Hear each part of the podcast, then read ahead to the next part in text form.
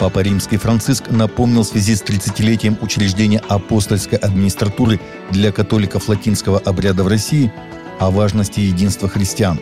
Соответствующее послание понтифика было обнародовано 10 октября службой печати Святого Престола.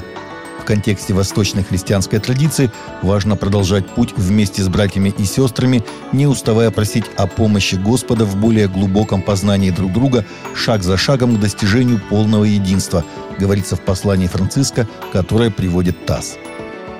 Захватившая власть в Афганистане радикальное движение «Талибан» запрещено в Российской Федерации, арестовала виновных в преследовании проживающих в Кабуле афганских индийцев. Об этом заявил 9 октября представитель радикалов и заместитель министра информации и культуры во временном афганском правительстве Забихула Муджахид – все, кто занимался преследованием представителей индийского меньшинства, арестованы столичной полицией и привлечены к ответственности, написал он на своей странице в Твиттер.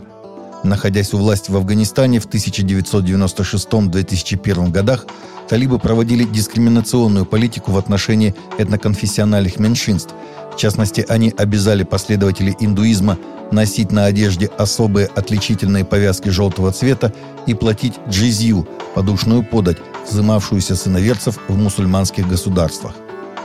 Халдейский патриарх в канун выборов в Ираке выступил с наставлением христианам страны, в котором призывает их избавиться от комплекса жертвы и гонимого меньшинства, преодолеть расколы, объединиться и взять судьбу в свои руки, сообщает Федес присутствию христианских общин на Ближнем Востоке и их выживанию на землях Первой апостольской проповеди угрожает в первую очередь безответственность самих ближневосточных христиан, считает Луис Рафаэль Сако, патриарх Халдейской католической церкви.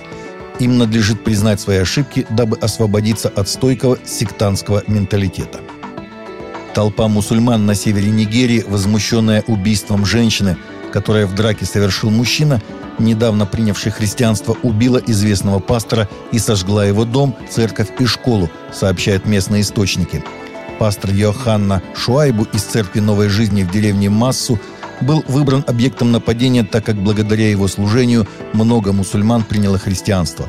Напряженность в обществе началась, когда молодой человек, который, как говорят, оставил ислам, сдался полиции после убийства мусульманки жены его брата во время ссоры. Четыре епископа штата Миссури осудили казнь Эрнеста Ли Джонсона, несмотря на просьбы о помиловании от многих правозащитников, иерархов и даже от Святого Престола.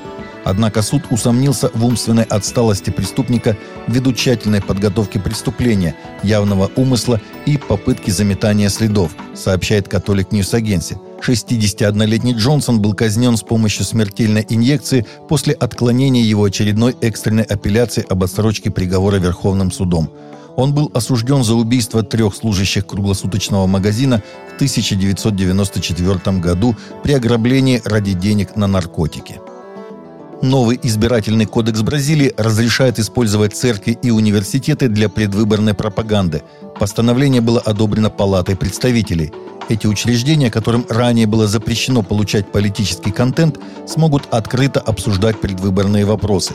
Церкви и кандидаты будут освобождены от обвинений в злоупотреблении религиозной властью, которые привели к тому, что многие политики потеряли свои мандаты только за участие в религиозных мероприятиях или за поддержку конфессий.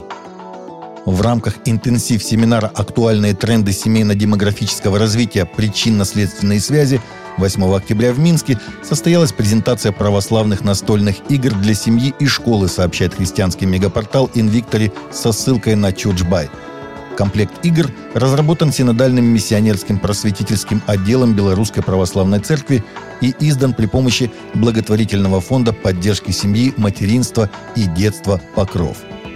Столице РФ впервые появились микроапартаменты на 9 квадратных метров – они находятся в многофункциональном комплексе в районе Вишняки в восточной части города.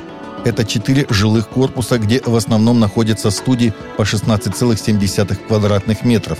Квартиру на 12 квадратных метров можно купить за 3,2 миллиона рублей. Сегодня это наиболее доступный вариант жилья в границах МКАД на первичном рынке столицы. Спрос на такие объекты связан с резким скачком цен на жилье в Москве.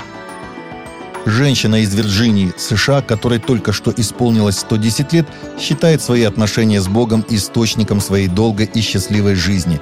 Виола Браун из Берривилля отпраздновала свой особый день 4 октября, когда множество друзей и родственников заглянули к ней домой, чтобы пожелать ей еще одного благословенного дня рождения.